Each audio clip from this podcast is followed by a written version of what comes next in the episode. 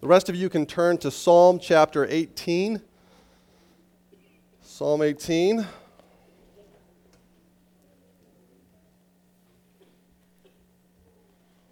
right.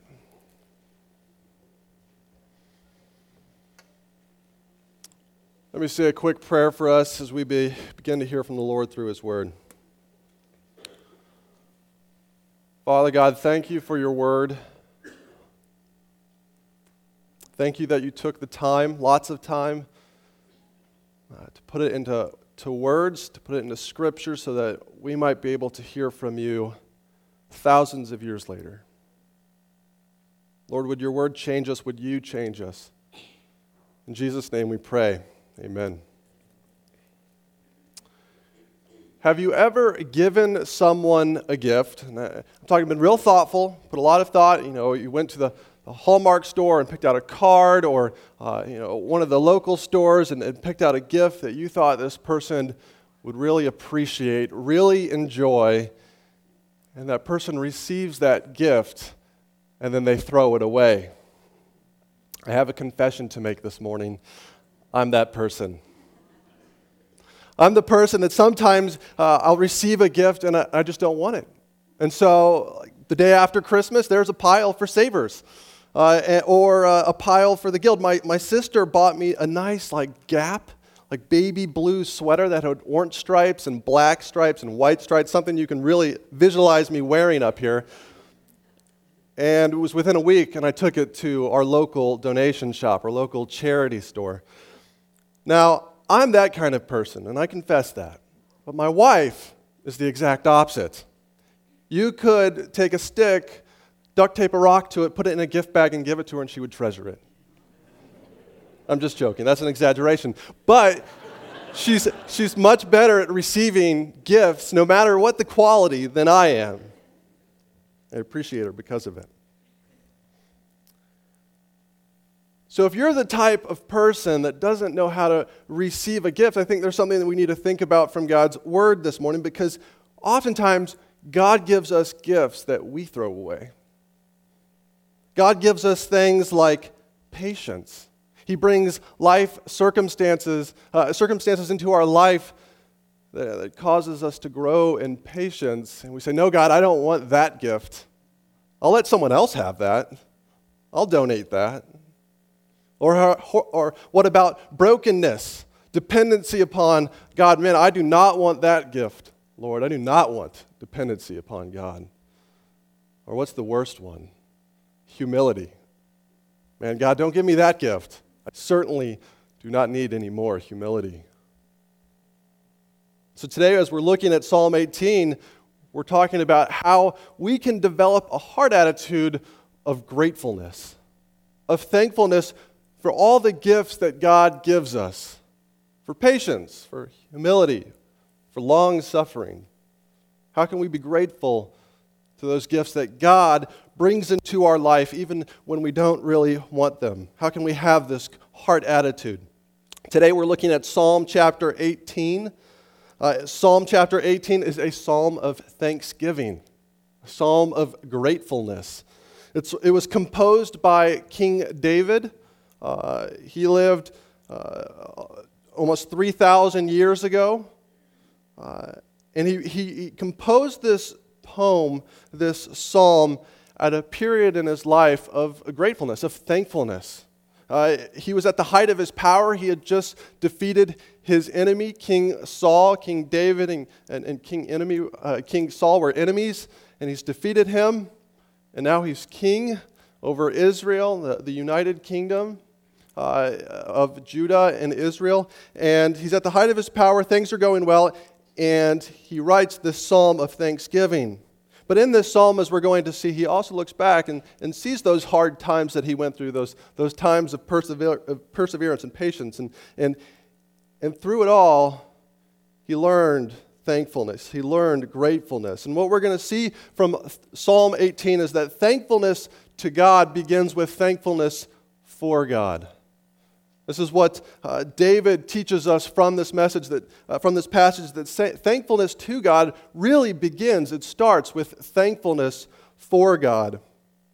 So, real thankfulness begins with gratitude to God, with gratitude directly expressed to God. We're going to look at uh, chapter 18, verse 1 in the original Hebrew, and it, actually the title is the, is the original verse 1. So, we're going to look at the title the introduction. It says, To the choir master, a psalm of David, the servant of the Lord, who addressed the words of this song to the Lord on the day when the Lord rescued him from the hand of all his enemies and from the hand of Saul. He said, I love you, O Lord, my strength.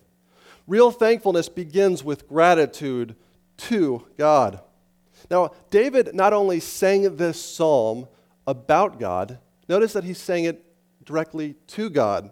It says there in the title uh, that the words of this song to the Lord. David addressed this song directly to God. He prayed to God. And we see this pattern throughout Scripture. Psalm after psalm after psalm, King David uh, speaks directly to God. He speaks about God plenty throughout the, the Psalms, but in this psalm, we see him uh, speaking to God. And we see that at the beginning of Psalm chapter 15, verse 1. He says, O Lord, who shall sojourn in your tent? Psalm 16, verse 1 Preserve me, O God, for in you I take refuge. Psalm 17, 1 Hear a just cause, O Lord, attend to my cry. And we see it again in 18, verse 1 I love you, O Lord, my strength. Real thankfulness begins with gratitude to God. And so I think the, the question here, uh, what this psalm is trying to teach us, uh, right here from the very beginning that it's, it's a good thing to direct our prayers directly to God. Now, if we, we pray about God, that's, that's not a mistake.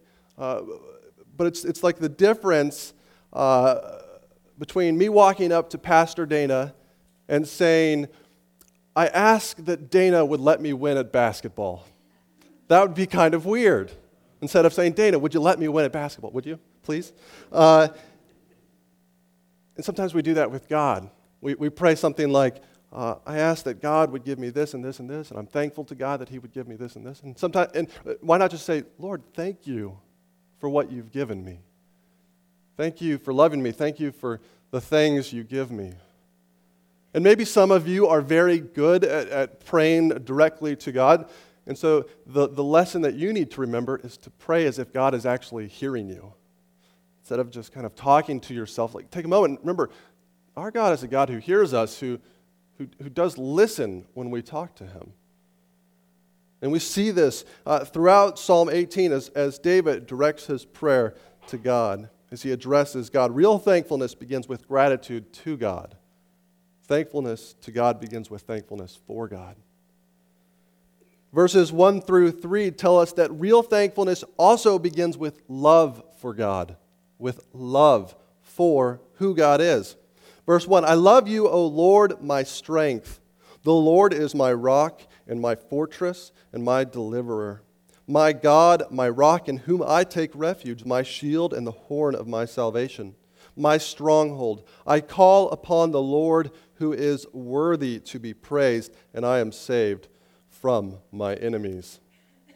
Real thankfulness begins with love for God. Now, the Psalms were collected, so this book of Psalms was collected over uh, hundreds of years, from about 1300 BC, time of Moses, uh, through after the exile, 500 BC.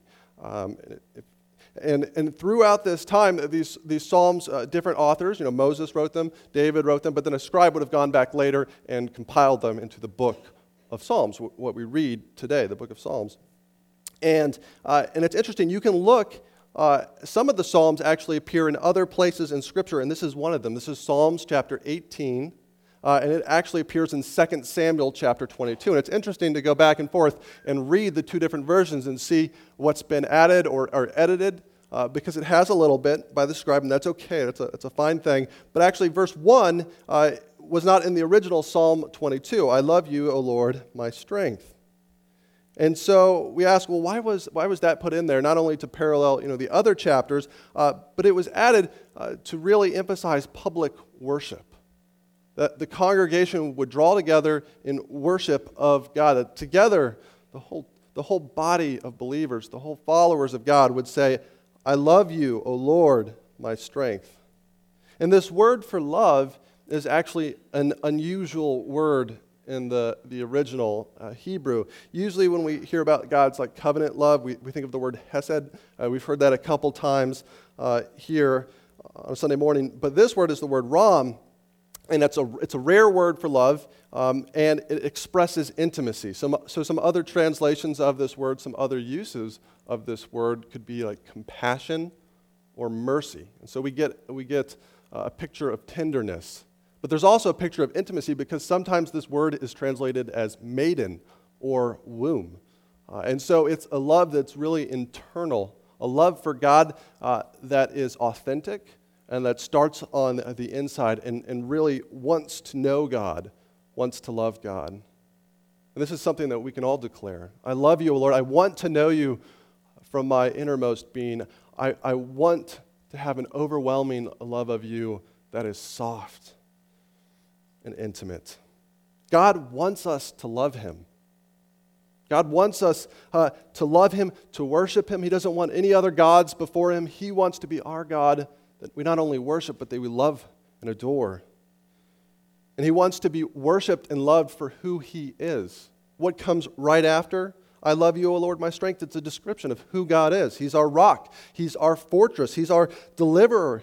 He's my refuge, He's my shield, my horn, my salvation, my stronghold. These are all uh, characteristics of God that uh, show uh, that David trusted God, that he found hope in God, and that he knew that he could trust God, that God is trustworthy and faithful and true. And this is the type of God that we worship. We don't worship a weak God who doesn't care for us, we worship a strong God who loves us and protects us. Real thankfulness begins with love for God.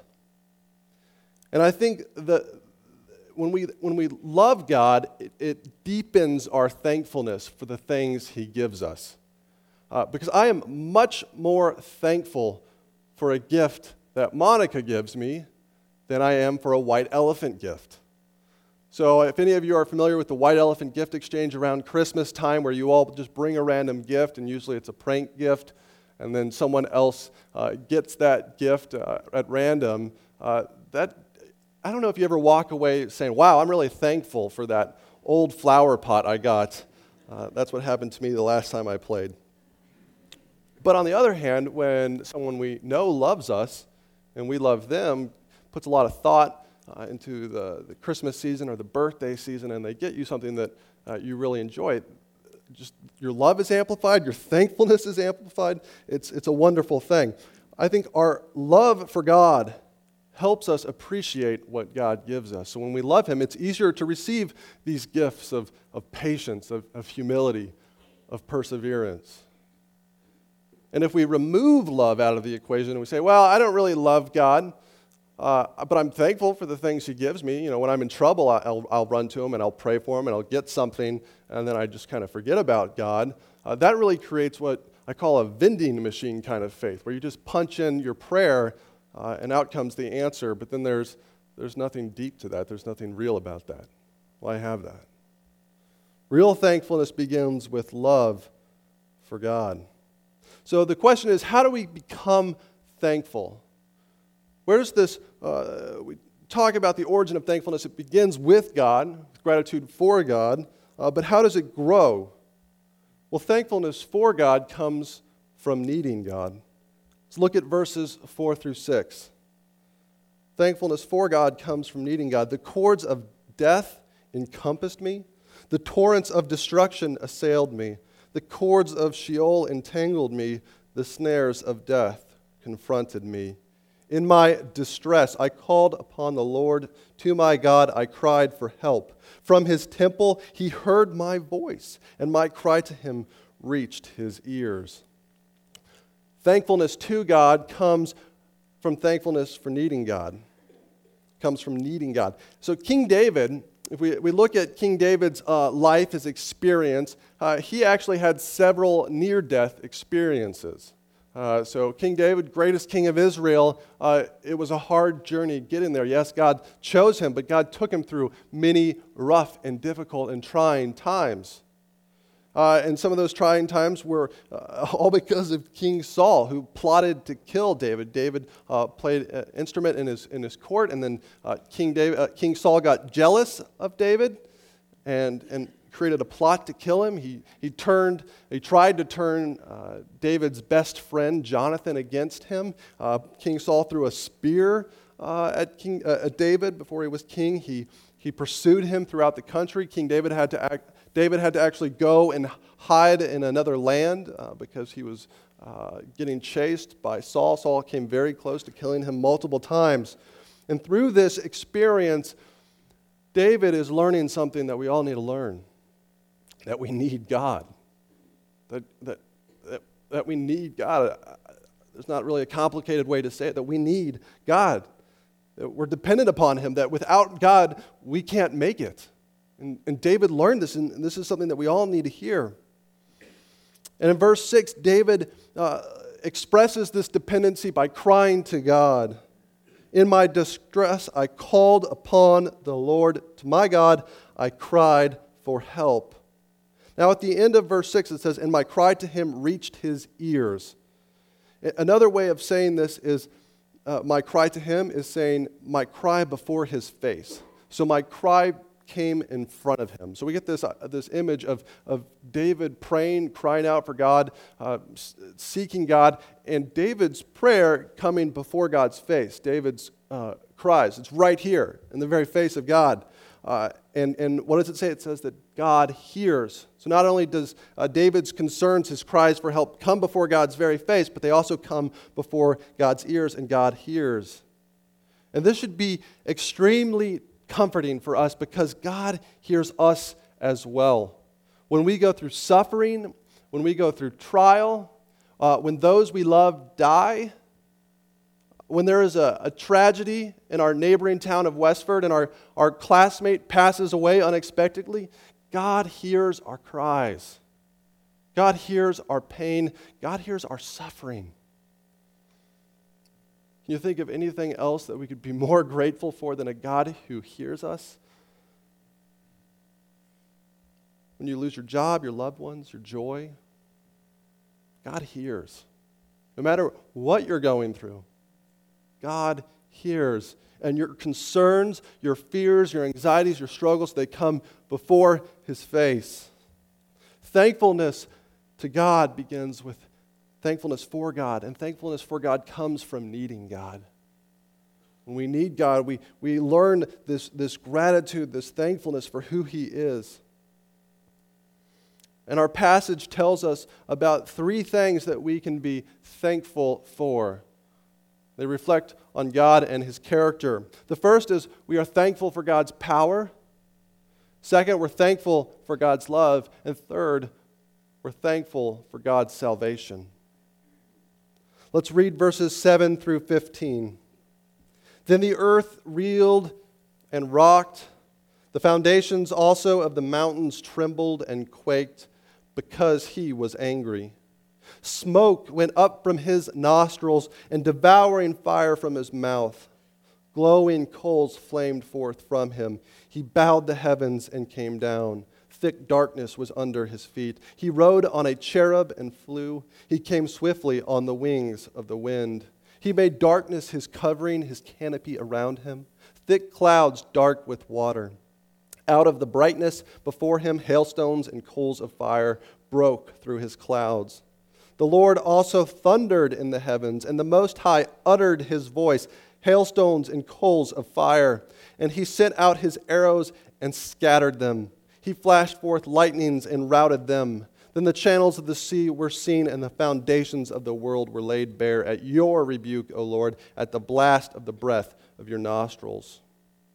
First, we are thankful for God's power, his all powerfulness his omnipotence. We're just thankful that we have a God who's powerful, that he's, he's more powerful than anyone or anything than you can possibly imagine. That's our God. He's all powerful. We don't believe in a little God. We don't believe in a tiny God. We believe in an all powerful God. And we see this expressed through the Psalms, where in verse 7, we see God has power, has power over the earth. Then the earth reeled and rocked. Verse 9 God has power over the heavens. He bowed the heavens and came down.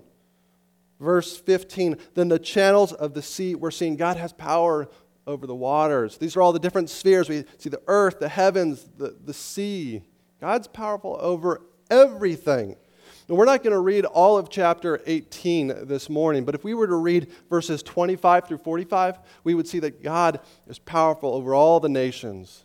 He has power over all peoples, over all things, and we're grateful for this power. Not only does he have uh, power over all things, he has the power over false gods, over, over Satan, and over uh, evil spirits that, uh, that seek to deceive. And we see this actually in the passage a little bit. Uh, the nation of Israel had a problem with idolatry, worshiping false gods uh, throughout its history in the ancient Near East. And one of the gods in that area was the god Baal. And the god Baal was a false god, uh, but there were stories of Baal actually going to battle uh, with the sea, with chaos, uh, and with death. And according to the stories, Baal defeated the sea, chaos, and death. Um, uh, but our God also defeats all these things. And not only does that, God defeats Baal. And so the, this passage is, is reflecting some of the, um, the theology of the ancient Near East, the false theology, the false beliefs, and saying, no, we believe in a God who's true, who is over all these things. Our God is more powerful than all this and Baal. Our God is powerful. And what does He use His power for? How does God use His power? God uses His power to judge His enemies. Verse 8 says, Smoke went up from His nostrils. Remember that. Smoke went up from His nostrils. Verse 9, He bowed the heavens and came down. Thick darkness was under His feet. We, get, we, we remember, if you've heard some of the stories, you know, Moses leading the people. Um, out of exile to Mount Sinai, where he received the Ten Commandments, uh, and there was fire and, and, thick clouds that enveloped the mountain. And, and, this is another picture, just a powerful picture that, of God that we're getting here in chapter 18, that our God is a God of power, of, of mightiness, um, and in some ways, hiddenness. And yet, when we cry to God, our cries come before his very face. Remember that? We talked about that in verse 6. It says, My cry to his face. What happens when our cries come up before the very face of God? When we've been wrong, when we've been hurt, when sin and the evil in this world has harmed us, and we cry out to him, what happens? God gets angry. Verse 9, uh, verse 8 smoke went up from his nostrils. So we get this picture of our cries, God's anger. We believe in a God who gets angry, angry at the, those things that we're put through. Uh, yes, God is all powerful and he, he, he puts us through many of these things, but God recognizes evil and it makes him mad. And that should be extremely comforting. Because God not only uses this power to, to judge his enemies, God uses this power to protect his people. Verse 11 and he made darkness his covering, his canopy around him. This word for canopy is the word sukkah, which means covering or hut. God, God protects himself uh, so that even we can't fully see him because it's just too mighty. God is too great. It would, it would slay us, we, we would be dead. We're thankful for God's power. We're thankful that God gets angry at those things that hurt us at the evils that are done to us. And we see pictures of this actually throughout creation. Uh, I was thinking of um, some pictures with animals that, that, that get angry on behalf of their young. And I grew up in Estes Park, Colorado, up in the mountains. And uh, elk would actually walk around sometimes the town. They were often on the golf course. Um, elk loved golf. And uh, and because of this, they would have, there was a sidewalk that went around the lake and it went past the golf course. But in the season when the, the mama elk gave birth to their young, they'd have to, to block off the sidewalk because if you walked by the mama elk that's just given birth, she would probably kill you. Uh, and so, uh, because the, the elk would get angry, they would, they would gore you, they would charge you because they want to protect their young. So that's one picture of the, the type of God who, who protects us, who cares for us, who gets angry on our behalf. Uh, or maybe one, I, you know, I have never been charged. Well, actually, it's a different story. Um, but there are some other animals that we see uh, a picture of uh, uh, a mama bear. You know, a mama bear will maul you if you go after her young. I know that there are mama bears here who are willing to bring out their claws on behalf of their children. And that is extremely comforting. I know that my love for my mom, I, am just so grateful for her, her, because I know that she will bring out her claws on my behalf. And there's nothing more comforting than knowing that there's a God who gets angry on our behalf. We think of a, sometimes we think that, oh, if God gets angry, like that's a bad thing. No, that's a good thing. That's an expression of his love and his care for us, that he's willing to bring out his claws. When we get to heaven, you know, we don't get to see all the ways that God protects us now, that all the ways that God gets mad on our half. But I, when, I, when we get to heaven, I think we'll catch a glimpse of that. Uh, and we recently did a study of the book of Revelation, which is really the full expression of that, that anger, that, that justice, that flaming nostril. Uh, and we will see God uh, come and, and, and make himself known and uh, take justice on our behalf. Thankfulness to God begins with thankfulness for God. And thankfulness for God uh, begins, comes from needing God. And first, we're thankful for God's power. But what does God do with all this power? Not only does He glorify Himself, but this leads to what we're thankful for next. First, we are thankful for God's power. Second, we are thankful for God's love because God uses His power to express His love for us. Verses 16 through 19. He sent from on high, He took me. He drew me out of many waters. He rescued me from my strong enemy and from those who hated me, for they were too mighty for me. They confronted me in the day of my calamity, but the Lord was my support. He brought me out into a broad place. He rescued me because he delighted in me. Second, we are thankful for God's love. In verse 16, God shows us his love by drawing us out of the waters. Waters back then, and I would argue even some today, stand for chaos, for death, for the, the unknown. God is saying, I can, I can reach down and I can pull you out of that chaos, out of that death. I can rescue you because I am a God who is all powerful. I laid the sea bare. And this reminds us of the nation of Israel when they left Egypt. The nation of Israel, the people of Israel, the Jews were in bondage for 400 years, and one day God brought them out of Egypt. Where did he take them through? He took them through the Red Sea. He split the sea and they walked through. And this is a picture of God delivering his people through death, through chaos, bringing them to a broad place. Verse uh, 19 the broad place is the promised land. And God does this same thing uh, for us. He did it for them because he delights in his people. Verse 19 says, He rescued me because he delighted in me. Isn't that comforting as well that we have a God who expresses personal affection to us, that we're his beloved, that he loves us, that he cares for us, that he takes pleasure in us? Notice the text does not say, because I was able to swim out of the waters and earn my Savior's love, earn my God's love. Uh, that's not what the text says. It says, I rescued you. I love you. I delight in you. There's not a lot you have to do, not anything. Second, we are thankful for God's love. But verse 16 also paints a sobering picture that we do go through times where we are uh, drowning, that we're, that we're going through life circumstances where everything seems like it's just over our heads. Did you know that drowning actually does not look like drowning? I learned this recently that drowning doesn't look like drowning. Now, a boating safety website, I, I shared this story and I want to share it with you, uh, shares a picture of, of what drowning actually is like. So, if you would listen carefully, I'll, I'll read this story. The new captain jumped from the deck, fully dressed, and sprinted through the water.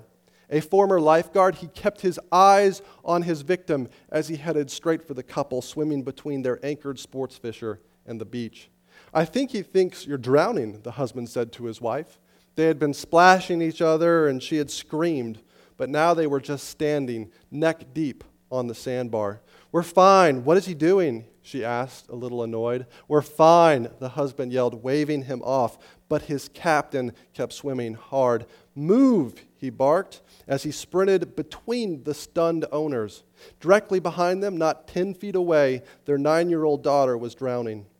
Safely above the surface in the arms of the captain, she burst into tears. Daddy. Drowning is a deceptively quiet event.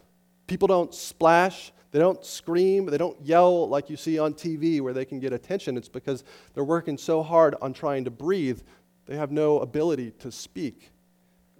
Uh, they can't kick. They, they begin to, to forget how to, to, to kick with the swim, and their, their arms are out, so they can't wave for help. Their eyes become glossy. It looks like you're climbing a ladder underwater.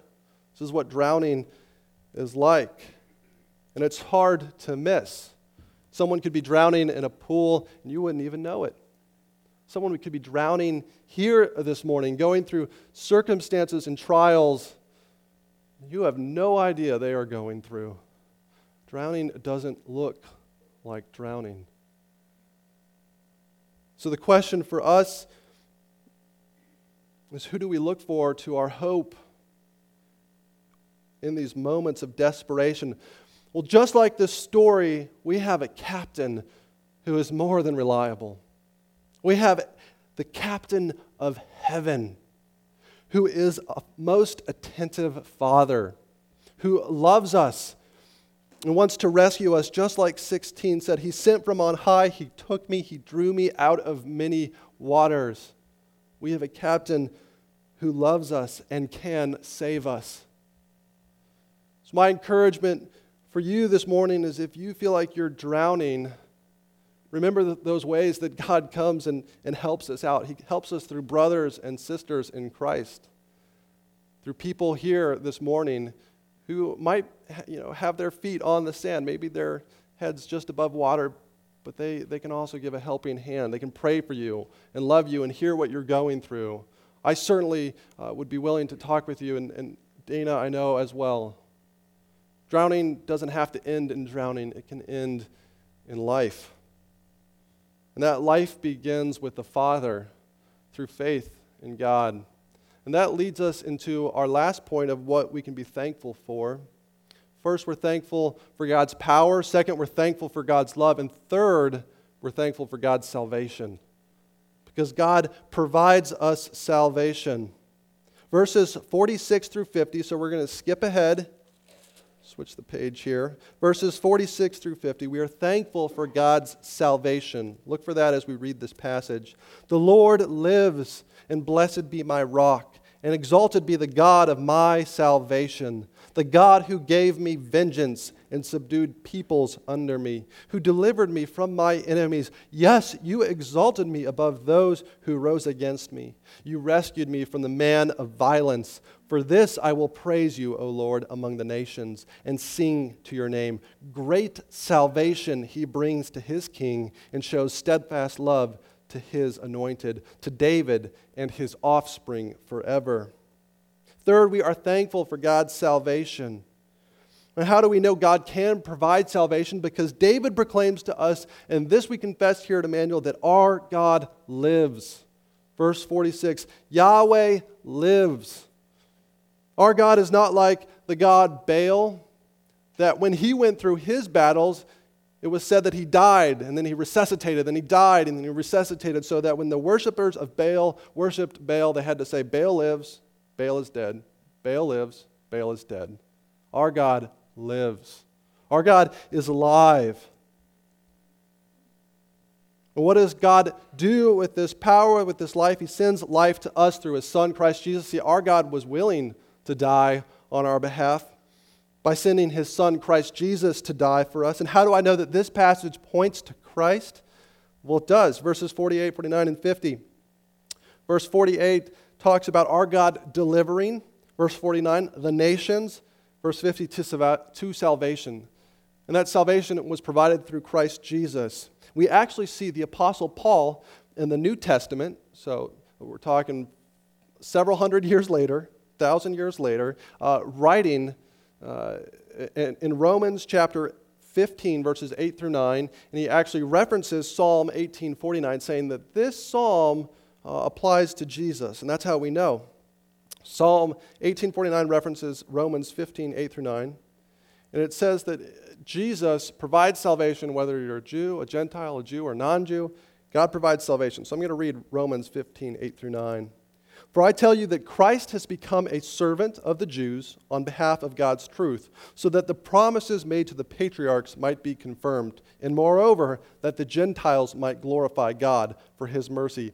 As it is written, Therefore I will praise you among the Gentiles, I will sing praises of your name. And that's a quote from 49. For this I will praise you, O Lord, among the nations, and sing to your name. What do we have to be thankful for? We have a God who came in the flesh, Christ Jesus, and was willing to die on our behalf. Not go through meaningless death, but to die so that we might live. And we see the anointed of David, verse 50, that's a reference to Christ, the Messiah. Messiah means anointed one. The anointed of David is Jesus. And Jesus will have God's favor forever. David uh, shows steadfast love to his anointed, to David and his offspring forever. This is a reference first and foremost to Christ, then all those who follow Christ, who trust in him. And so our question is what is our number one reason to be thankful for? We're thankful for God, for who he is, for his power, for his love. But I think the one that often hits home the most is we're so thankful for the salvation that Christ Jesus gives us. That if you put your trust in Jesus, follow after him, love him, it's because he first loved you, was willing to die on a tree, on a cross, to become a curse. Jesus was willing to become a curse on our behalf so that we could escape the curse, so that we could escape the fall, so that we could have eternal life. What is there more to be thankful for than that? What Jesus has done for us. Earlier in the book, um, in, in, in, Psalm 18, uh, there was verses 20 through 24 or 25. David talks about being righteous, being uh, blameless before God. There's only one way that we can stand blameless before God. That's that if God takes our sins upon his Son, Christ Jesus, and then gives us the blameless life of Jesus, gives us the holy and perfect life of his Son. We are thankful for God's salvation. Sometimes it's hard to be thankful. I know that I often struggle with thankfulness, and I'm sure many of you do as well. That we always want more and more and more, and we forget that we have so much. In God, we, we have the very power of God, we have the love of God, we have the salvation of God expressed through Christ Jesus. So, my encouragement to you this week is to Remember what God has done for you and be thankful. God loves you. Thankfulness to God begins with thankfulness for God. Let's pray.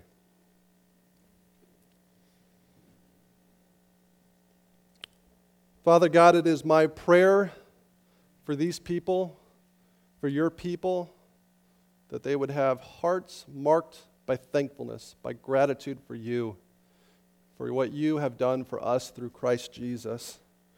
We love you so much, and we're so grateful for everything you've done for us. Help us uh, to spread this, this love, to share this love through talking about the message of Jesus. And help us have heart attitudes that reflect just how much Christ has done on our behalf, how much you have done on our behalf, God. In Jesus' name, amen. Please rise for the benediction. This is actually Solomon's benediction, and it comes from 1 Kings 8 59 through 60. And may these words of mine, with which I have made supplication before the Lord, be near to the, the Lord our God day and night, that he may maintain the cause of his servant and the cause of his people Israel as each day requires, so that all the people of the earth may know that the Lord is God, there is no one else. Amen.